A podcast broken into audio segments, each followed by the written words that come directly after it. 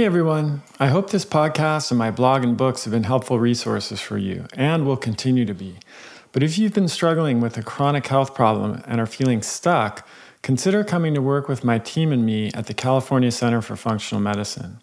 We work with patients all over the US and have experience treating a wide range of conditions, including GI problems, autoimmunity, hypothyroidism, cognitive mood and behavioral issues, weight gain and metabolic dysfunction, and more. Our unique model teams clinicians with nurse practitioners and health coaches, all of whom are trained in my ADAPT framework approach to provide a high level of care to our patients. This means more support between appointments, personalized guidance on diet, lifestyle, and behavior change, a cutting edge patient portal with 24 7 access to your labs and records, handouts and resources to guide your protocols, and a team of practitioners working together on your case. We're currently accepting new patients, so if you'd like to learn more, visit chriskresser.com slash become a patient. Hey everybody, it's Chris Kresser. Welcome to another episode of Revolution Health Radio. This week, I'm excited to welcome Diana Rogers back on the podcast.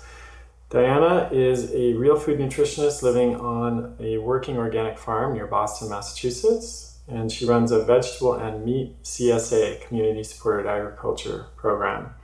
She's the author of two best selling cookbooks and runs a clinical nutrition practice. She writes and speaks about the intersection of optimal human nutrition, environmental sustainability, animal welfare, and social justice. She's also the producer of the Sustainable Dish podcast, interviewing experts in the environmental and health movement. And her new film project, which we're going to talk about on the show, called Sacred Cow, examines the environmental, nutritional, and ethical case for better meat. So uh, I wanted to talk to Diana about the recent study that was published. I'm sure many of you have heard of the Eat Lancet study, which advocates a diet very low in animal products, both for nutritional and health reasons and also environmental reasons. So we're going to take a closer look at that study and see if the claims that it makes are actually uh, supported by the evidence and by our understanding of the environmental impact of consuming meat. And then we're going to talk about other topics like lab meat and the meat tax, and then um, uh, the power of film for reaching a wider audience with some of these messages. So um, I hope you enjoy the podcast as much as I did. And let's dive in. Diana, thanks so much for joining me again on the podcast. Yeah, thanks for having me. so we have a lot to talk about. It, yeah. it seems like this is um, an annual event where there's um, some big news story that comes out or study that's published that demonizes meat in animal foods and purports to be the final nail in the coffin mm-hmm. um, for uh, you know anybody who's eating animal products. And in fact, as as you know, I just went on the Joe Rogan show, uh, my third appearance there, to debate Dr. Joel Kahn about the the merits of animal foods in the diet and and eating a vegan diet, and spent a lot of hours preparing for that and wrote a lot of articles and you know the debate itself was almost four hours long and uh, admittedly i was a little tired out after that experience. Uh-huh. and um, i just couldn't muster the energy and strength to write a rebuttal to the eat lancet um, paper that was published. Um, but you did and several other people did. And so i'd love to dive in and talk about that as well as you know just stepping back a little bit and, and discussing the uh, some of the environmental impacts or the, the purport, purported environmental impacts of eating meat and what's wrong with the traditional narrative there because I didn't get to talk much on the Joe Rogan mm. show about that and and then you know some of the difficulties of of addressing this and how I know you, you've been working on a film to try to get this message out um, that we've talked about so why don't we just start first with the Eat Lancet paper since this is what's really making the rounds now and bringing this to the to the forefront of everybody's attention again mm-hmm.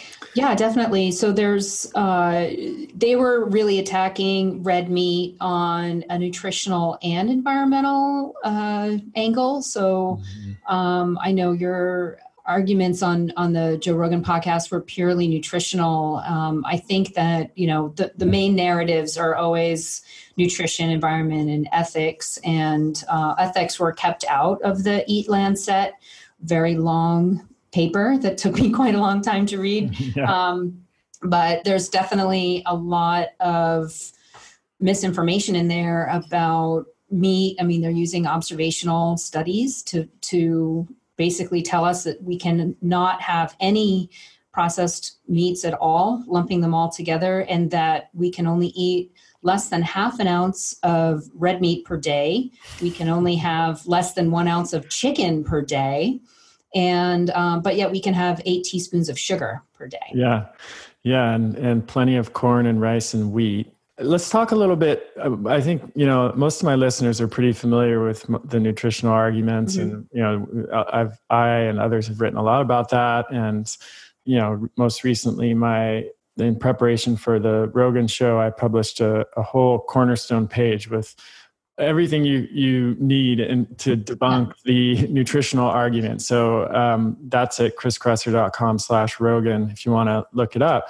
But I, I just want to briefly talk about the nutrient density of this Eat Lancet mm-hmm. diet because um, if you just look at it from that single perspective, nutritionally, you'll see very quickly that it, that it falls short. And our body needs micronutrients to to function properly and if a, if a proposed diet doesn't um, offer those micronutrients in sufficient quantities and i think we can safely say it's not a good diet for humans to follow mm-hmm. um, and uh, you know i don't want to spend a ton of time on this so i'm just going to go through this really briefly and then i want to uh, switch over to talking more about some of the environmental mm-hmm. uh, issues because that's I know uh, an area where you have a lot of expertise, and, and I really love what you have to say there. So Zoe Harcombe did an analysis, and I think you had mentioned Diana that Marty Kendall did too. So we can talk about that. But mm-hmm. Zoe's analysis is it's um, not publicly accessible. Uh, you have to be a subscriber to see it. But I I can share this this part of it.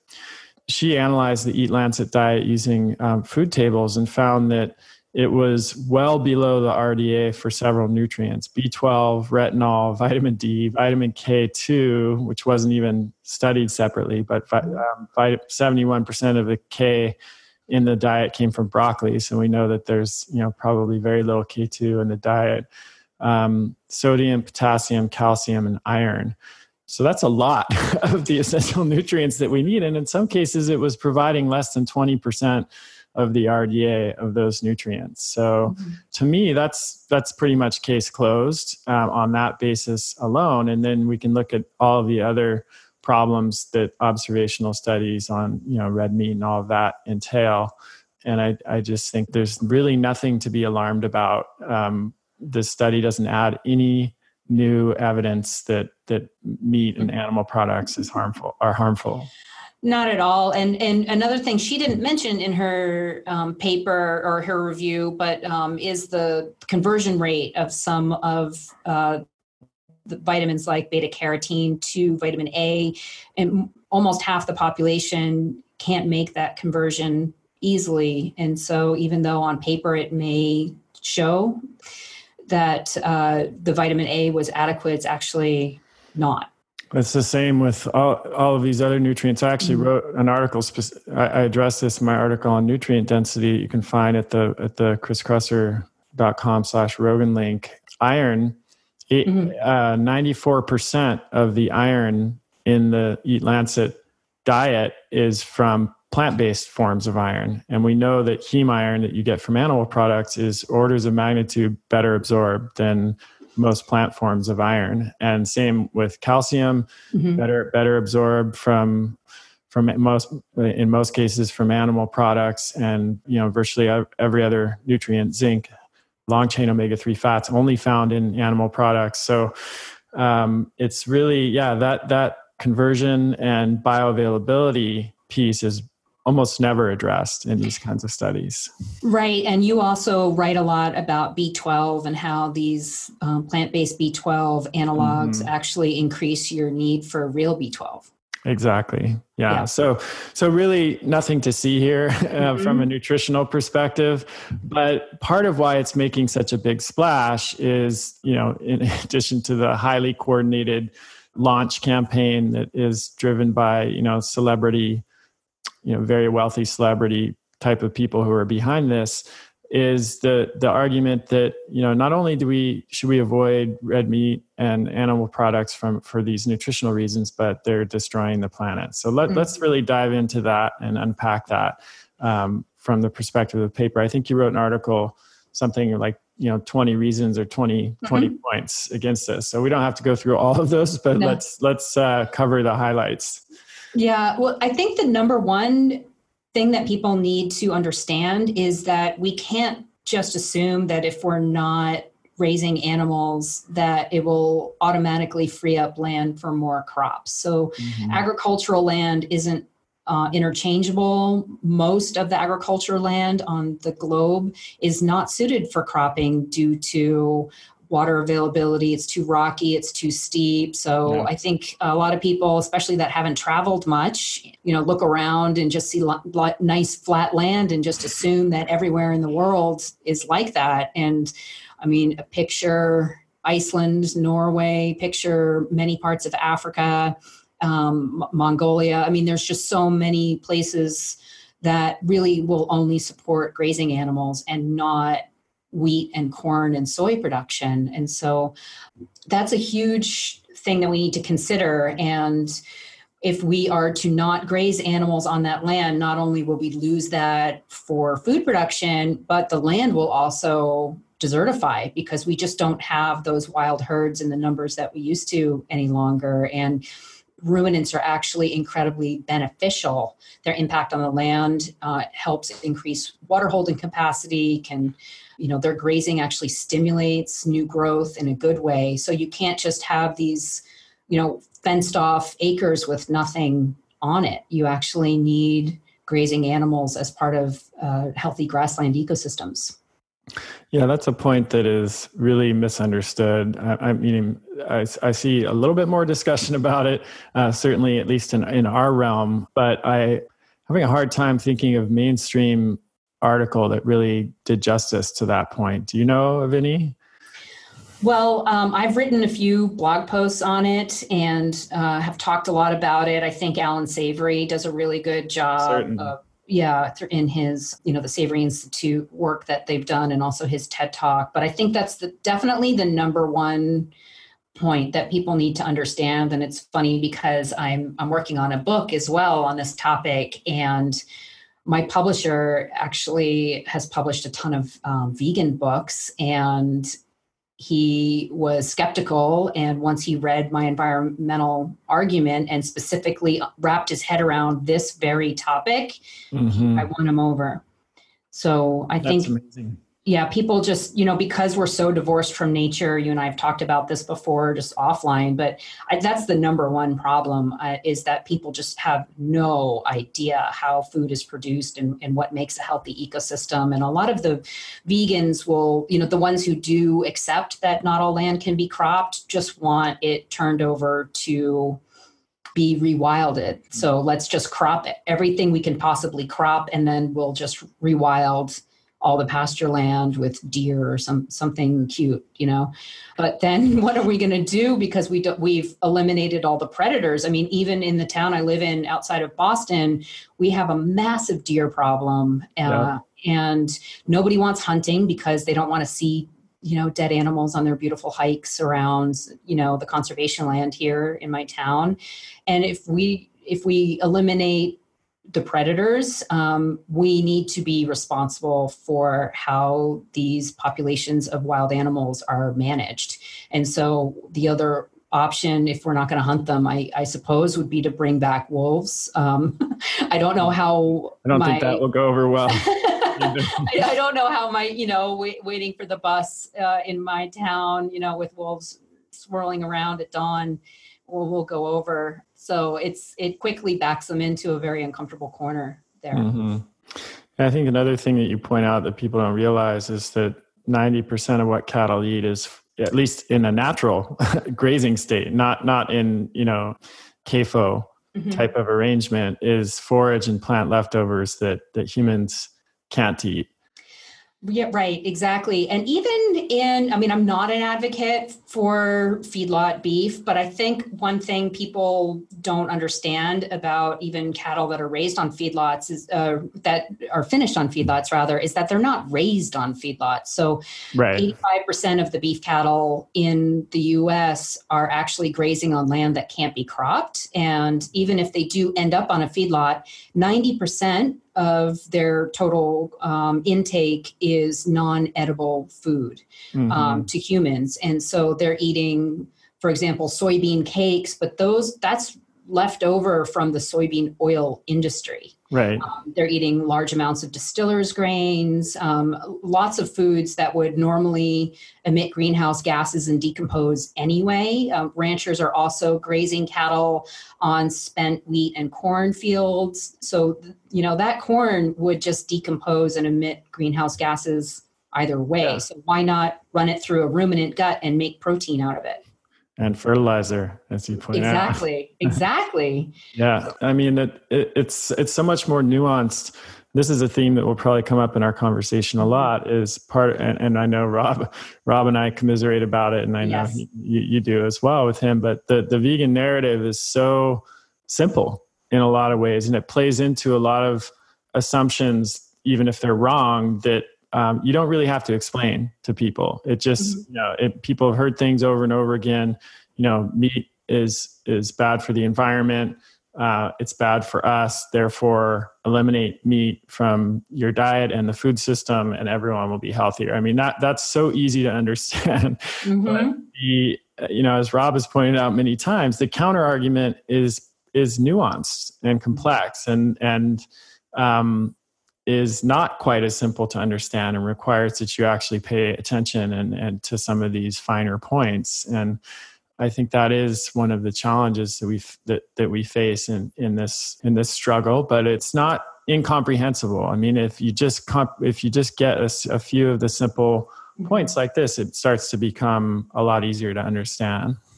Definitely, and Oh, I was going to say too that you know there's a lot. Fifty percent of the carcass of a cow is not eaten, um, but used mm-hmm. for other uh, industry you know uses so we've got leather we've got insulin we've got um, footballs. We've we've got uh, lots of lots of medical applications fertilizer.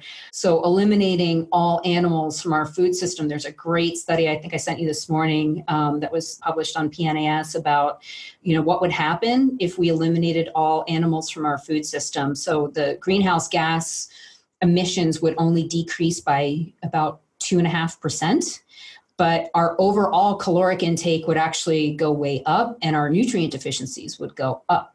So we already mm. have a problem in our culture where we're over consuming calories and got, not getting enough nutrients. So we would just be making the problem worse for about a 2% re- emission reduction.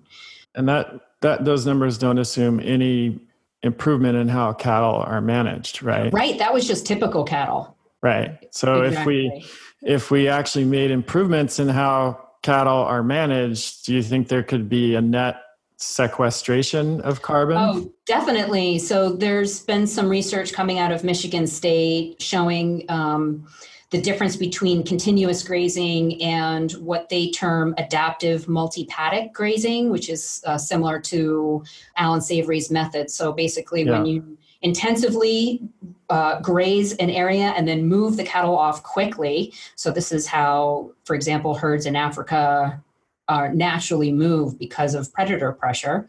Uh, so, it's, it's much worse for the land to have, let's say, if you have a 10 acre field, to have 100 cattle on on that land for the whole summer as opposed to tightly bunching them and moving them frequently and allowing that land to rest because that's when carbon gets sequestered um, in the regrowth phase of the grass and so the mm-hmm. grass is going through photosynthesis it's pulling down carbon and actually exuding carbon uh, sugars to bacteria and to fungal networks that are then passing that grass nutrients. So the, the fungus is actually mining rocks um, and getting the minerals from from that and feeding it to the grass and that's how carbon is sequestered and that process is most effective and actually is a net carbon gain when cattle are managed in this way. So that's why I like to say it's not the cow, it's the how, because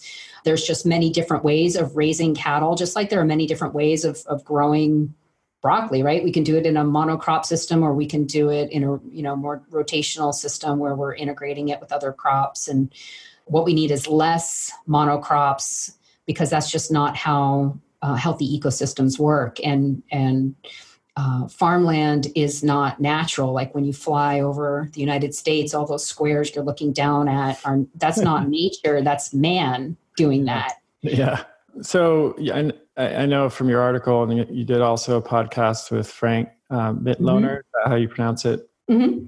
Uh, we'll include a link to that in the show notes because I think people should listen to that. It's he's an expert in greenhouse gas emissions and animal mm-hmm. agriculture, and you guys talk a lot about what's really going on there and why some of the convent, you know, typical numbers that are thrown around are not accurate. And mm if, if anyone's interested in a deeper dive, I definitely recommend listening to that. Mm-hmm.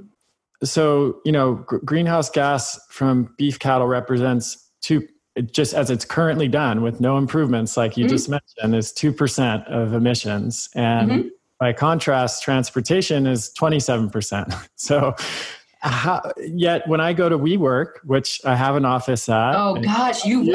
yeah, you probably know this. I'm oh, about oh, no. to, but some of my listeners might not know yeah. um, that WeWork is a company that has committed to this this idea that eating a vegetarian diet will save the planet and. Mm-hmm so I so I was there yes uh, uh, two days ago on Monday, and they have Meatless Monday at WeWork, and where they serve veggie burgers in the main lounge, and then they print these cards that they post around there. Uh, around the off- office that says, you know, if everyone was just a vegetarian for, I can't remember, one or two days a week, we would save, you know, five, it would save 450 uh, million pounds of carbon dioxide emissions. And and again, this goes back to the simplicity thing. You know, most people get in the elevator, they see that, and they're like, "Oh, wow, okay, I'm, i guess I should become a vegetarian."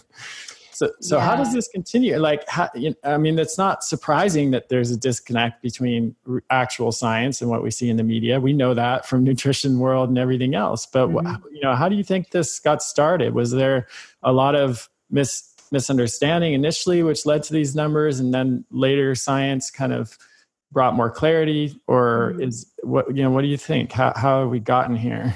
Well i i actually just released an amazing podcast on tuesday of this week so maybe you could link to that one too mm-hmm. with um, a guy from brussels frederic leroy. I, I can't pronounce I read his... some of his papers. You sent oh, a while back so before the rogan debate. Yeah so so his opinion is that meat is unfairly absorbing a lot of our worries about the, our health, our state of our health, and the environment, um, because meat is so powerful um, and and can absorb it, but it's unfairly the scapegoat for our stressors, right? So everyone mm-hmm. just it's it's much easier for us to blame meat than it is to, you know, perhaps uh, look at our transportation industry and right. um, you know be uncomfortable about that. I mean, you know, the the main funder of that Eat Lancet uh, paper has a private jet, and you know that transportation was never mentioned in the Lancet paper. I read. I don't know if this was accurate, but I read something about how just the the, the jet trips uh, for mm-hmm. the tour, you know, would have a bigger impact on the environment than the diet changes that they were talking exactly, about. Exactly. And so in Livestock's Long Shadow, uh, that's when a lot of this all started uh, the misinformation about the emissions with cattle. And unfortunately, when they did that study, what they did was they looked at all the emissions, um, the, the full life cycle of, uh, of an, a ruminant animal. So They looked at, you know, production of the feed, all the transportation all the emissions, everything. And when they compared that to transportation, they only looked at tailpipe exhaust. So they didn't even factor in, you know, transportation, for example. In the transportation um, numbers and so when they you look at the global numbers at you know emissions of cattle versus transportation you're looking at apples to oranges there so you're mm. looking at the full life cycle of a, a beef uh, animal compared to just the tailpipe emissions from transportation. So that's not fair. Um, and also in other countries, the percentage is a little bit higher, but that's in places where maybe transportation plays a lesser role, right. where there are less cars per cow. And so the the relative emissions may be higher, but that's again not taking into account the fact that cattle can actually sequester carbon and, and many, many other factors. And so the authors of Livestock's Long Shadow did reduce their numbers, I think, from 18 to 14 percent, um, mm. and did admit that that their numbers were still off because of the transportation. There are no global life cycle papers on transportation but yet that 18% or i've heard even 50% i don't even know where that number comes from. But that's the 50% is the number that's often cited by this group called green mondays. And they are the ones that um, have worked with berkeley to make all of the um, government meetings meatless on mondays. That organization i've looked into and they're actually funded by an organization out of Singapore that produces plant based pork. Right. And yeah. so there's a lot, you know, it, the environment and the ethics and, and even the nutrition argument is very convenient for large food companies to profit because processing means profit. Well, let's talk a little bit about that. And since we're on the topic, and I, I, I do want to come back to some of the other mm-hmm. ways that an animal you know animal based um, food system or a food system that includes animals can actually benefit biodiversity mm-hmm. uh, things like that so right. yeah follow the money uh, we talk about that a lot on this show you know i'm not a conspiracy theorist but on the other hand you'd be very naive and misguided to assume that money doesn't play a big role in many of in setting food policy and coming up with these laws. It always has, and it probably always will. And if you look at the Eat Lancet diet, I think this was from Marty Kendall's analysis, um, you'll find that 32% of calories come from rice, wheat, and corn, and 14% come from unsaturated oils. So these are highly processed foods. Right people aren't eating we're not talking about corn on a cob uh, and or, or wheat berries wheat, right? wheat berries you know or, or, even right like in, in some cases yeah. just a whole grain rice. We're talking about you know highly processed corn and wheat and rice derivatives and then highly processed industrial seed oils that comprise almost 50% of calories. And who does that benefit? This study was sponsored by basically hit list a team of processed food uh, you know, global processed food companies DuPont, PepsiCo, Nestle. Dannon, Nestle, Cargill, Kellogg's. Uh, so, like food and agricultural companies that make their money by selling processed and refined foods. And um, so that's that's very revealing. And then the other thing that Marty Kendall pointed out, which is directly tied to this, is that this diet, when you work out the macronutrient ratios, it ends up being low in protein and you know moderate in in fat and carbohydrates. And there are really no foods in nature that fit that profile, or very few. You know, you have breast mm-hmm. milk and acorns. I think are the two yeah. that he pointed out. And this is a, a recipe for that that macronutrient mix of low protein and then you know higher fat and carbohydrate is a is a recipe for highly palatable and rewarding yeah. foods. So if you look at the foods that are on this list that fit that profile, they're things like chocolate milk, potato chips, French toast, waffles, ice cream, pancakes, Kit Kat. Uh, yeah, biscuits, Kit Kat, Twix, chocolate chip cookies, pie crust. I mean, yeah are you kidding me? Like, yeah. this is the macronutrient profile that we should be following. Oh, who does that benefit? All of the companies that, pro- that, that make these processed foods. So it's really revealing when you look at it from that perspective. I know. And I think it's really irresponsible to promote a diet that's about 10% in protein when we have, I mean, just in America, more than 50% of, of Americans are metabolically broken and, and really benefit from much higher protein levels. Increasing their protein. And we know that of all the macronutrients, protein is the one that has the biggest impact on satiety which exactly. means it will it will reduce the likelihood that people overeat, which uh, many Americans are doing. And yeah. You know, any clinician or dietitian like yourself who's worked with people knows if they're struggling with weight, putting them on a higher protein diet is is probably the most important thing you can do. And there's even some, you know, if you look at the studies on low carb diets, I think probably one of the reasons, if if not one of the main reasons that they're so effective, is that they're higher in protein. Yeah, and you know, I have to say too. So I actually have uh, recently been following Marty Kendall's nutrient optimizer diet, uh, personally, just as an experiment to try to maximize my micronutrients and i eat really well. I eat i live on a, a farm. I, I have a lot of education in uh, nutrient density. I, I, have access to all of these foods. It's really hard to yeah, get is. all your micronutrients in a day but it's really easy to feel uh, satiated when you have a high percentage of, of animal protein in your diet. So whether that's you know oysters, which I know I can beat uh, his leaderboard if I just eat a ton of oysters in one day. That's right. That's right. Uh, but uh, you know liver and and then just you know regular old animal protein, um, filling the rest of your diet with with colorful vegetables is is the way to go but it's still i still was low actually believe it or not in iron. Um, even with all of the protein i was uh, consuming i've been consuming on this diet yeah, I, I'm always talking to my patients about that. A lot of, especially if they're favoring like chicken and fish and, you know, and not mm-hmm. eating shellfish or organ meats, is that some muscle meats are not that high in iron. So, right. you know, you, it's organ meats and shellfish that are really the powerhouses from that perspective. Mm-hmm. And this brings up another question about bioavailability, right? Because right. we've both talked about this a lot.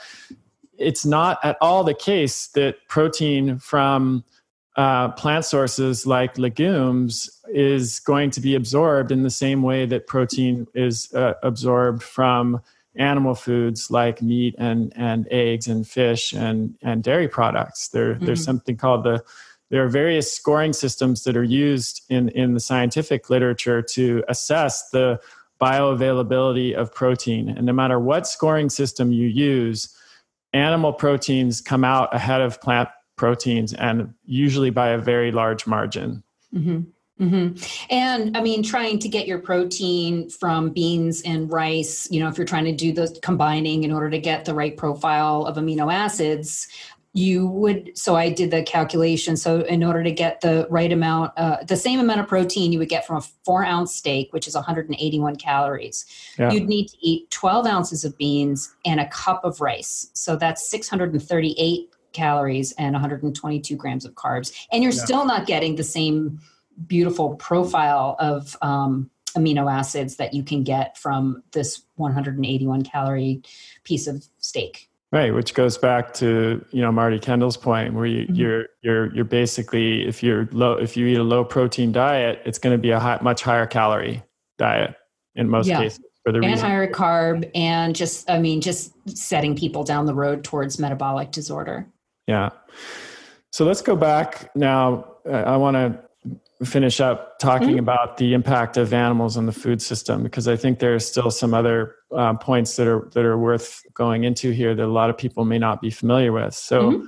you know, one is you know we, we talked about how not all land is suitable for grazing, but let's let's talk about the kind of maybe the flip side of that is is what happens when you use a lot of land for crops like corn and and rice and mm-hmm. soy mm-hmm. and wheat you know right i mean a lot of you know and, and, most of this is not organically grown and and using right. you know animals to to graze and, and all of that so so the large majority of our monocrops are you know heavily sprayed with chemicals that um, leave uh, residue on the leaves that we're ingesting um, and also completely sterilize the soil and um, create runoff that then you know ends up in the mississippi river and creating massive dead zones in the Gulf of Mexico.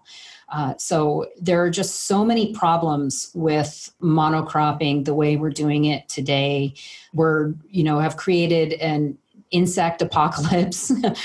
And um, so there, we have lost pollinators we're killing fish which in turn then kills the animals that need to be eating the fish. And so we're we're annihilating biodiversity both above and below ground. And um, so one teaspoon of soil has you know more microbes in it than all of the humans on earth. And when we spray it with things like roundup we're completely killing all of that and mm-hmm. so we've um, we've destroyed just so much of our soil and so much of it is also just blowing away and running off so i mean the dust bowl was a good example of that and, and we're headed for another one right now so according to the united nations um, we have about 60 harvests left at the rate we're going. And yeah. this absolutely, is alarming. This is on yeah. the, this is like a an emergency thing on the level, you know, that's part of climate change, of course, but also, you know, on the same level as potential for water shortages that just people I just I don't think are I mean, some people are aware of it, of course, but it, mm-hmm. it's you know, we're talking about some very, very serious implications here. Mm-hmm. And when the soil is compacted and we're constantly just, you know, stripping away the biodiversity of the soil, when rain comes, it just washes all the topsoil away into rivers. And that's mm-hmm. how we get these really cloudy rivers because rivers, are, you know, in general should be clear. And in a system where we have healthy ruminants, you know, managed in a proper way, the soil acts like a sponge and can actually hold a lot more water from rain instead of allowing it to just wash off and take the topsoil with it. Mm-hmm. Um, so, and it's, you know, my husband um, is so into topsoil that even we have two border collies and they sleep in our mudroom at night. And I, they come in, you, you know, they're black and white, but they're their white parts are you know really dirty looking brown. at the end of the day um, and in the morning they're totally white and they leave like massive amounts of soil on the ground and mm. i mm-hmm. literally have i sweep it up and i put it in a field because that's how like right. in topsoil he is. Well, yeah, and how precious it is too. Exactly, yeah. exactly, and just nobody is looking at our um, farmland as a biological system. It's been reduced um, to this, you know, reductionist chemical. Like let's produce as many calories as possible, which is ruining our health and our our land. Mm-hmm. Let's talk a little bit uh, also about how ruminants can improve uh, biodiversity. I mean, we touched on that just mm-hmm. briefly, but you know, water is a big issue, and I know that cattle can improve water holding capacity of the land, and that has a whole bunch of different downstream effects.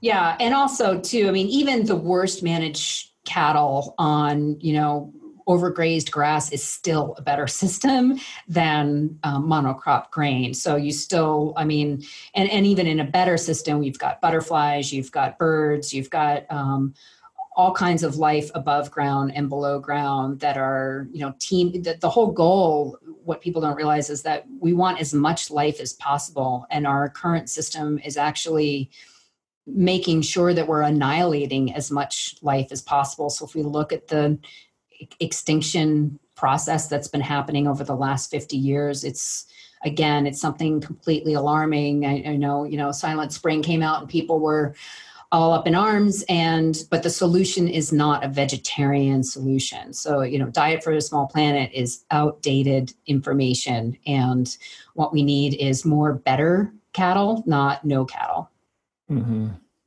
yeah it's not the cow it's the how exactly um, and not only that too you know another thing I, I brought up is what these you know rich white people in sweden were not paying attention to is that you know livestock are really important to the majority of people living in poverty in the world um, yeah. in places where you know are you gonna you know what are you gonna do in kenya where it's super arid you know, and you know the Maasai um, have been herding uh, cattle for ever and ever, and we're going to tell them that they need to go grow soybeans, like right. with what what seeds? So they have to go buy them from Monsanto. Where are they going to get the water to irrigate? Yeah. Where are they going to get the fertilizer if they can't have animals? So I, I, think it's you know border, bordering on racist to you know have a you know grain heavy diet as a global policy for the entire world. But we can just make more Cheetos. Exactly. Exactly.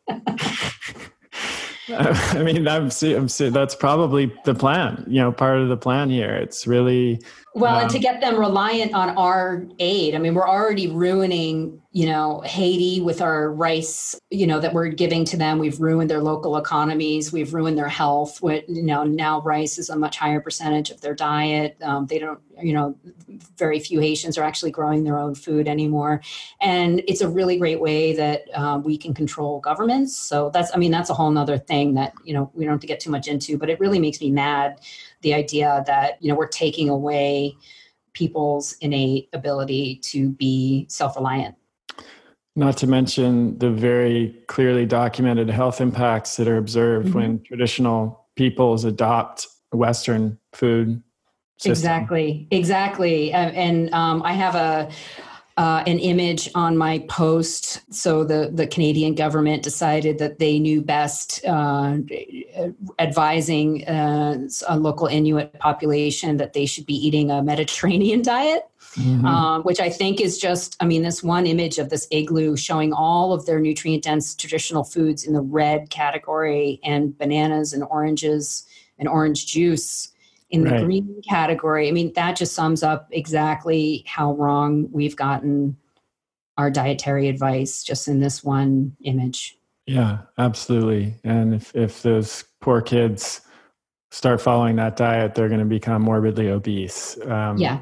And and this is seen. It, this has been documented in so many different areas where traditional populations start to follow the government-sponsored diet, including in Native Americans in the in the U.S. So exactly, like the Pima, uh, for example. So, uh, you know, let's let's let's talk about some of the other proposals that are floating around that are all based on this idea that meat is bad for us nutritionally and bad for the environment, which, uh, as I hope we've shown in this podcast, is, is misguided, and others.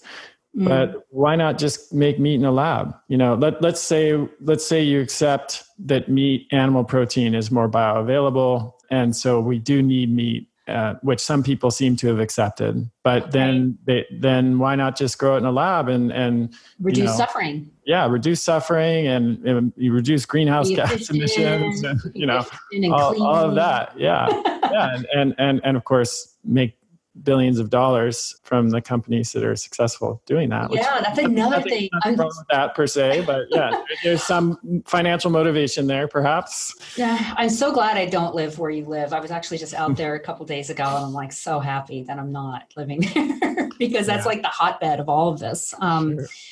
So you to be a hermit like me and live up on my hilltop and, and just go to WeWork and get mad at WeWork in the halls and elevators. yeah.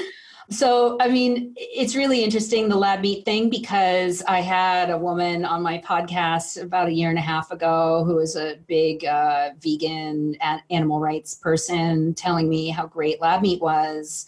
Um, and I asked her if she knew how it was made, and she had no idea.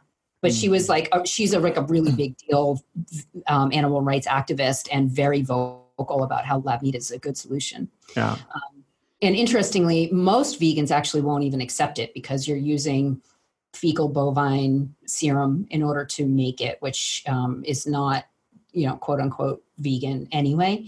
Um, but what folks aren't realizing, number one, is that it relies on this horrible monocrop system, which is ruining our environment and, you know, a completely inefficient way of producing food on so many levels. But then they, you know, the the life cycle assessments I've read are a lot based on projections because they haven't built the bioreactors yet, so they're they're making a lot of assumptions. But even the assumptions are so bad that the energy required in order to transform what they're using right now as the substrate, so corn and soy, sometimes wheat, into protein the amount of energy required for that is enormous. And when we have animals that can actually just do this on their own without, you know, having to be plugged into an outlet, is you know really amazing plus what they're not taking into consideration is the amount of antibiotics that they'll need to prevent um, bacterial overgrowth because they're growing these at you know just the perfect temperature for meat to grow but of course that's also the perfect temperature for bacteria Everything to grow else, as well yeah. Cancerous cells all these things. Um, they had not figured out how to you know striate the meat with fats. You know there's a lot of inputs that we're running out of that you need in order you know there's a lot of minerals that are being mined in war torn countries that you know actually the US military is like guarding these mines in order to get those raw materials in order to pump it into these um, cellular cellular meat company um, facilities. So the whole system is energetically ridiculous and it's not even causing less harm. So that's my big argument too is that, you know, when you look at how many lives are lost from the loss of biodiversity of of, you know, taking a native ecosystem, plowing it up to make it into a cornfield and then spraying it to make sure that nothing other than corn, not even mice or anything can grow there. You know, the, the amount of life lost for that system versus one animal, one large ruminant animal, a, a, cow can provide almost 500 pounds of meat. You know, I just don't think the trade offs are worth it at all from an ethical or environmental perspective.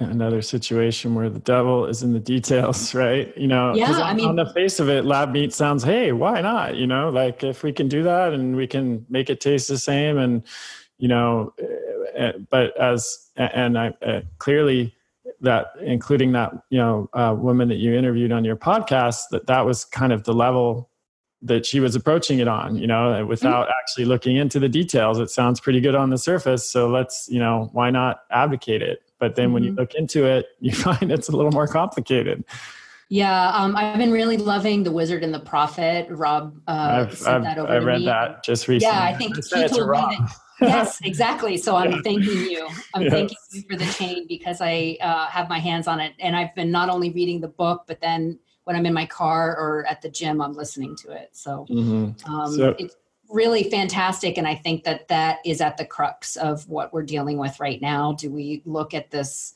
what some would call luddite um, perspective of of nature through Vogt, Vogt. Um, or do we look at this more wizard tech solution and and that's just where most people are right now just yeah that's the dominant cultural paradigm is mm-hmm. we've we've gone into wizardry for sure yeah. yes no question about that and, you know back when silent spring was written we i think there was more you know Vogt was more in vogue there was yeah. a little bit more concern about the wizardry and the impact it would have and now we are 100% in wizardry yeah, and the problem is, you know, everyone's just sort of hoping that more rabbits will be pulled out of the hat, but we don't know for sure. Yeah. Yeah, I highly recommend this book. This is Charles Mann, who mm-hmm. wrote 1491 and 1493, which, uh, if, if, anyone has read those books about, uh, it totally changed our view on how the New World was discovered and and colonized, uh, and mm-hmm. what was here when those people arrived, uh, which is much different than what was previously believed. He's a fantastic writer, and this is, uh, I think, one of the most um, compelling views on on where we are as a society now and what our future might hold. So, highly recommend it. Getting back to the topic, I mean that's that's obviously germane and, and relevant here, but I want to talk about a few other proposals that are being mm-hmm. floated around here, which are you know again, if you accept what, what we've talked about here in another podcast that are off base, but the the meat tax. You know that there's been a lot of enthusiasm for this because there's some research that you know beverage tax, soda taxes have have been effective in terms of reducing consumption. So uh, this is now something that's being seriously proposed, and that Eat Lancet, you know, I think that's part of the agenda of the Eat Lancet paper and authors and reporters. Mm-hmm. Yeah, and and and actually, they released another paper just on um, Sunday night of this week that goes even more strongly into the meat tax. And I mean, I think the the goal is to make it, you know, basically impossible to eat meat, right, moving forward. And effectively, you know, I've looked at the models. There, there was a good paper that that looked at what would happen, you know, just kind of projected out like what might happen in this situation. And actually, red meat consumption wouldn't go down at all.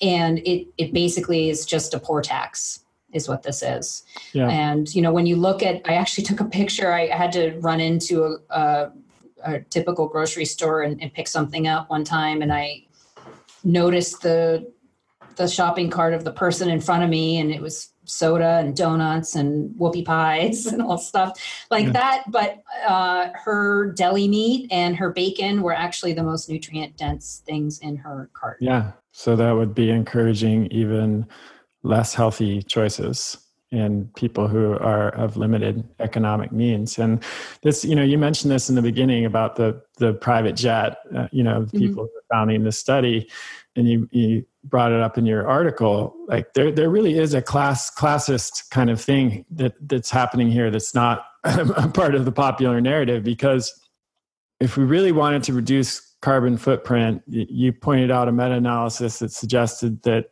uh, doing things like avoiding one round trip transatlantic mm-hmm. flight um, you know more of a car free lifestyle having less one less child in an industrialized nation would have by far bigger impact than you know reducing your consumption of beef. Mm-hmm. Mm-hmm. Or, and, or, or, yeah, or you're changing your diet in any way. Um, and who's doing a lot of round trip transatlantic flying? You know, people mm-hmm. who are at a certain socioeconomic level. Mm-hmm. And so, yeah, a lot of these proposals are like, it, let me continue to live my carbon emitting lifestyle and then let's introduce changes that won't affect that but will actually will impact people who are poor and in, in, a really adverse way without really you know changing anything you know me having to change anything as as a privileged person Right. And I mean, in order to do vegan right, you kind of do need to be a celebrity or an uber rich person that, um, you know, if there is a way to do vegan right. But I mean, to, to, there's a lot of food prep involved. There's a lot of time involved. There's a lot of time spent eating. Um, yeah. You just have chewing. to eat a lot chewing, right? Like you have to. Uh, uh your typical person that maybe gets two 15 minute breaks a day is is not going to be able to chew enough food, um, or have a staff that can you know make the cashew cream to to make the you know all the yeah or shop at the you know buy buy the cashew cream for nine dollars and forty nine cents you know for a, a, a, a, half pint or whatever it is. Right. Mm-hmm. right. I mean the this um, film project i'm working on we've done a lot of filming in um, indiana rural indiana and i see what these folks you know have as options for stores um, on limited budgets and what they're buying. And honestly processed food, uh, processed meats are like sausages that are pre-cooked are a lot easier for them to eat and are honestly the most nutrient dense thing that they're eating because they're not doing a whole lot of uh, scratch cooking. They don't have a lot of time or energy at the end of the day. So you know when when life is really hard and you're working really hard, you don't have the privilege to push away something nutrient dense like meat. Absolutely. So let's talk a little bit about the film. I know it's gone through a lot of iterations mm-hmm. and it's been some some wins and some challenges. So, you know, tell me let, us start with a little bit of the the idea and the inspiration behind it. Um, why we both feel that this is important to to get out there and then you know where you're maybe a little update where you're at what you what you're needing what would be helpful we have a lot of folks who are listening who i know want to be a part of this movement in some way. And I can't, you know, I'm often asked by people who are not necessarily in the health field, you know, people who are not nutritionists or functional medicine practitioners or anything like how can i help? How can i get involved? How can i use my existing skills or connections or resources to you know to to move this forward? So um, you know let's let's let's imagine what what we kind of help we, we need or could, could be useful to move this forward and and you know who knows who's out there listening. Yeah uh, so i was halfway through writing a book on this subject on the nutritional environmental and ethical case for meat when yet another vegan film came out about a year and a half ago. And i was like if this guy can make a movie i can make a movie. Um, and so that's kind of how it all started. I uh, did a crowdfunder that was pretty successful and we got rolling. Um, at the time, the project was called Kale versus Cow. Um, and we started filming some of these nutrition stories. We hooked up with a doctor who has some amazing clinical trials and is doing really good work in in um, a pretty rural part of of the Midwest, um, conveniently corn country. But there's also uh, farmers who are you know plowing in their corn and and uh, turning it back to grass. So there's some really great stories happening there. And some of the feedback I got from the title Kale versus Cow was that, you know, this sounds like another vegan film or it sounds like I'm against kale, which as you know, I'm not kale, but uh, you know, I think folks maybe that don't know me as well were just had these misperceptions and the name was a little bit of a hang up for them.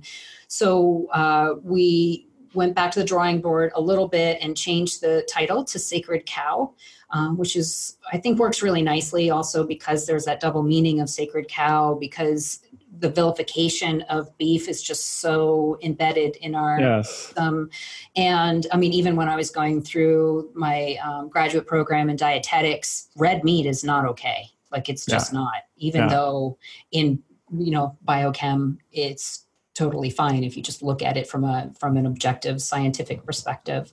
Yeah and the project has also transformed from a uh, feature film into a docu series because we felt that uh, it's a more digestible way, like literally, to mm-hmm. um, mm-hmm. to get this information across. And there's also more that we wanted to cover that we didn't feel would fit into the narrative yeah. of one film.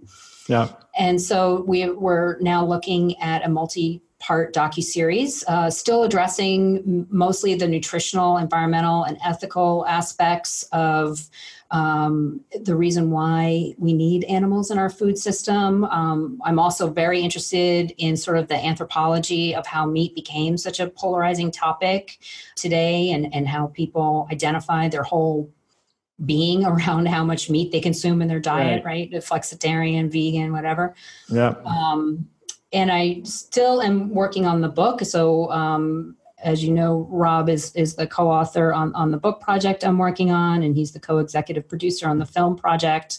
But you know, the funding has been a little bit of a challenge. We, I don't know that people really get how important this is, and you know, I think, you know, it's like one of the reasons why you know, like the Unitarian Church is not funded well, is because it's like trying to extract money out of atheists is a hard thing, right? When people are super passionately committed and, and religiously committed, like vegans, uh, where it's it's like their religion, they'll yeah you know passionately fund things. But then when people are kind of cool with everything and they're eating meat, and they're like, yeah, got my health under control now. That's great. And you know, if vegans don't want to eat meat, fine. That's more for me. That's that's really kind of the attitude I'm running into a little bit and so um, yeah, people are less identified with it and which right. is which is good in, in good. a certain way but not as good when you're trying to raise money for a movie like this and right yeah. you know I, I think the other part of it is i don't know that people really perceive the threat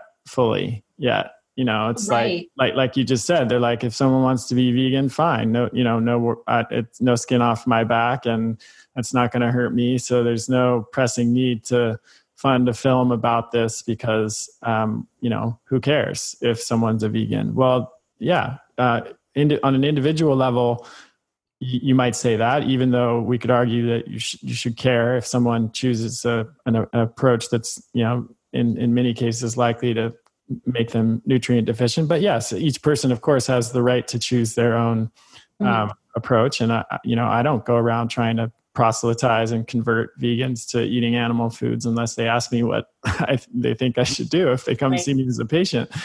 But this isn't just about individual choice here, because as we know, like we talked about the meat tax proposition, and this is going to affect food policy. Uh, it's already affected food policy in mm-hmm. the US and around the world, which then will affect schools and what happens at schools, which influences our children and the choices that they make you know, my daughter's seven and a half and she comes home with some really interesting things that she's heard from other kids and even teachers at school and she and she doesn't go to a a typical school. So, but this is it's everywhere, you know. Mm-hmm.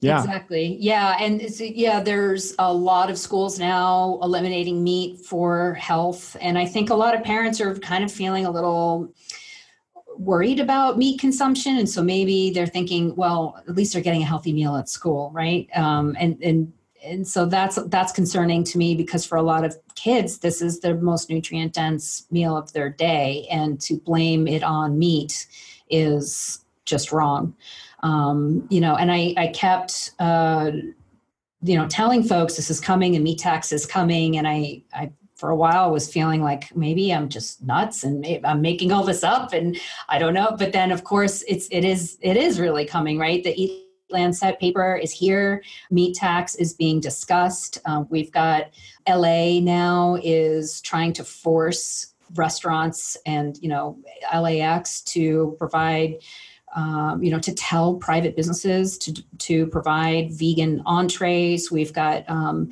Berkeley with uh, meatless Mondays now at, at all city meetings.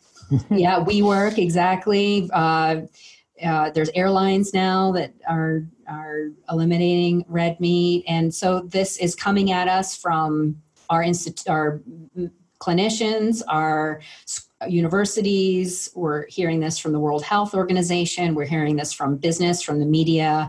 Constant films. There's more coming out this year. I think I just sent you um, another um, one that's that's on its way out that I'm pretty concerned about because it actually you know has people with MD behind their name and and nobody is pushing back and people are just taking this really lightly and so yeah, anything that folks can do to to help me get this off the ground. Um, you know, I, I want to come out and and feature you, Chris, and um, I've got a lot of really great experts in both the sustainability and um, health space that are very strongly feel that red meat is important to our food system.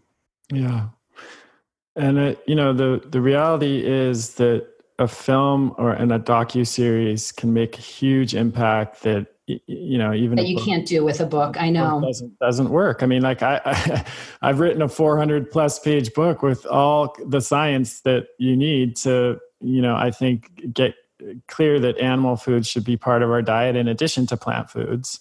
But you know how many people are going to read a 400 page book? Not not that many. And um, there's still something about film that makes it a very viral medium. It's more accessible. Uh, docu series is a is a increasingly popular uh, format. As you said, it's you know it's easier to cover the the wide range of topics that you need to hit on for this, and it's it's a format that has been used for vegan and other types of films, and or, or you know media and uh, it's something that's just really easy to share with people are more likely to sit down at night and watch an episode of, of this than they are to read a book. Yeah exactly. And this is pretty dense material but if i can just show people what a healthy ecosystem looks like and how cattle raised in the right way you know what what that looks like compared to a 2000 acre field of soy being grown yeah. for lab meat i think that those are really powerful visuals. And, absolutely. uh, yeah. absolutely. Yeah agree with that 100% so if someone's listening to this and you know the alarm has been raised in their mind and they're now aware of the, the real risk here to our families and communities uh, and they want to get involved in some way how, how what's the best way for them to do that so I have more information and um, I'm taking donations on sustainabledish.com forward slash film. And for any, you know, better meat companies or, or, folks that want to get involved in a bigger way, um, folks can just message me directly through my site. And um, we're working with a few better meat companies and other large donors and foundations but we we still need to uh, you know these are expensive and you know there are some inexpensive ways of making docu-series but in order for us to really uh, get on you know the mainstream media channels like netflix uh, yeah. we have to do something that's beautiful and you know has a high production value and you know isn't a $50000 handheld camera project. And so while the, the budget isn't um, exorbitant, it's certainly higher than some of the other more budget docuseries that have been coming out and and that's largely because i'm really tired of going to um, high schools and doing damage control when they show these vegan propaganda films because yeah. that's what's happening right now yeah absolutely and will continue to happen as you pointed out there's um, the momentum there is is only building so um, you know we we need to i think step up to the plate Thank you so much. Thank you for doing this work, Diana. I really appreciate your advocacy and um, passion for this, and it shows through in everything that you do. And I hope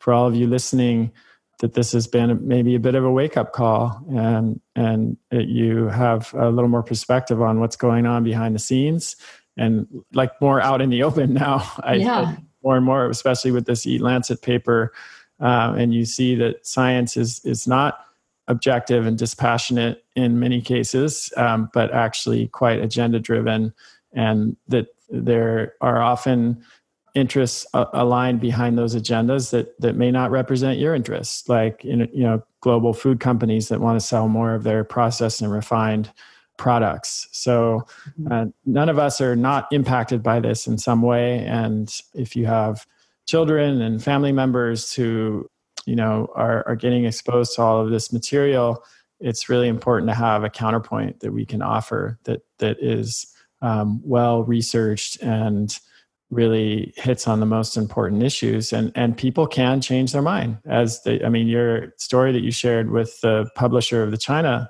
study uh, was really uh, revealing i mean to his credit to whoever the that publisher editor was to his credit like he was able to take in that information and and uh, open his mind and and give this a chance. So mm-hmm. I and and I we both of course know many people that that's happened with. I have lots of patients, lots of readers and listeners who were vegan and vegetarian at one point. I was vegan and vegetarian at one mm-hmm. point, as everybody knows, who's listened to the show for a while, and it was through exposure to research and information like what we're talking about on the show and what you plan to present on, on the film that actually changed their minds. So, because I think that may also be part of the resistance in some cases, like for raising money with this film, mm. is like the idea that people are just not going to change their minds, it, that it's, you know, we can't really make an impact. But I, uh, I, I don't agree with that. I think we can make a huge impact, and we already have, and we just need to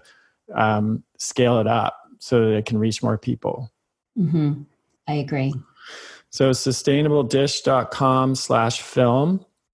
Mm-hmm. We will also put some of the links um, to the podcasts and articles that we mentioned, the critiques of the of Eat Lancet, um, Marty Kendall's, and also yours, Diana. And then uh, if you want that big storehouse of information that I put together for the Rogan show with which has articles on nutrient density and you know meat and the effects of meat and and um, carbohydrate macronutrients uh, you know ton of stuff. That's uh, chriskresser.com slash rogan. So thanks everybody for listening. Thank you diana. Thank and, you so much for having me. I really appreciate it chris and thanks for all your support ever since i first met you. It's my pleasure, and I hope we can, um, with this podcast, um, move things forward a little bit more quickly and and get this out there because it really needs to be seen. So, thanks everybody for listening, and please do continue to send in your questions to chriskresser.com/slash podcast question, and I'll talk to you next time. That's the end of this episode of Revolution Health Radio. If you appreciate the show and want to help me create a healthier and happier world please head over to iTunes and leave us a review. They really do make a difference. If you'd like to ask a question for me to answer on a future episode, you can do that at chriskresser.com slash podcast question. You can also leave a suggestion for someone you'd like me to interview there. If you're on social media, you can follow me at twitter.com slash chriskresser or facebook.com slash chriskresserlac. I post a lot of articles and research that I do throughout the week there that never makes it to the blog or podcast, so it's a great way to stay abreast of the latest developments. Thanks so much for listening. Talk to you next time.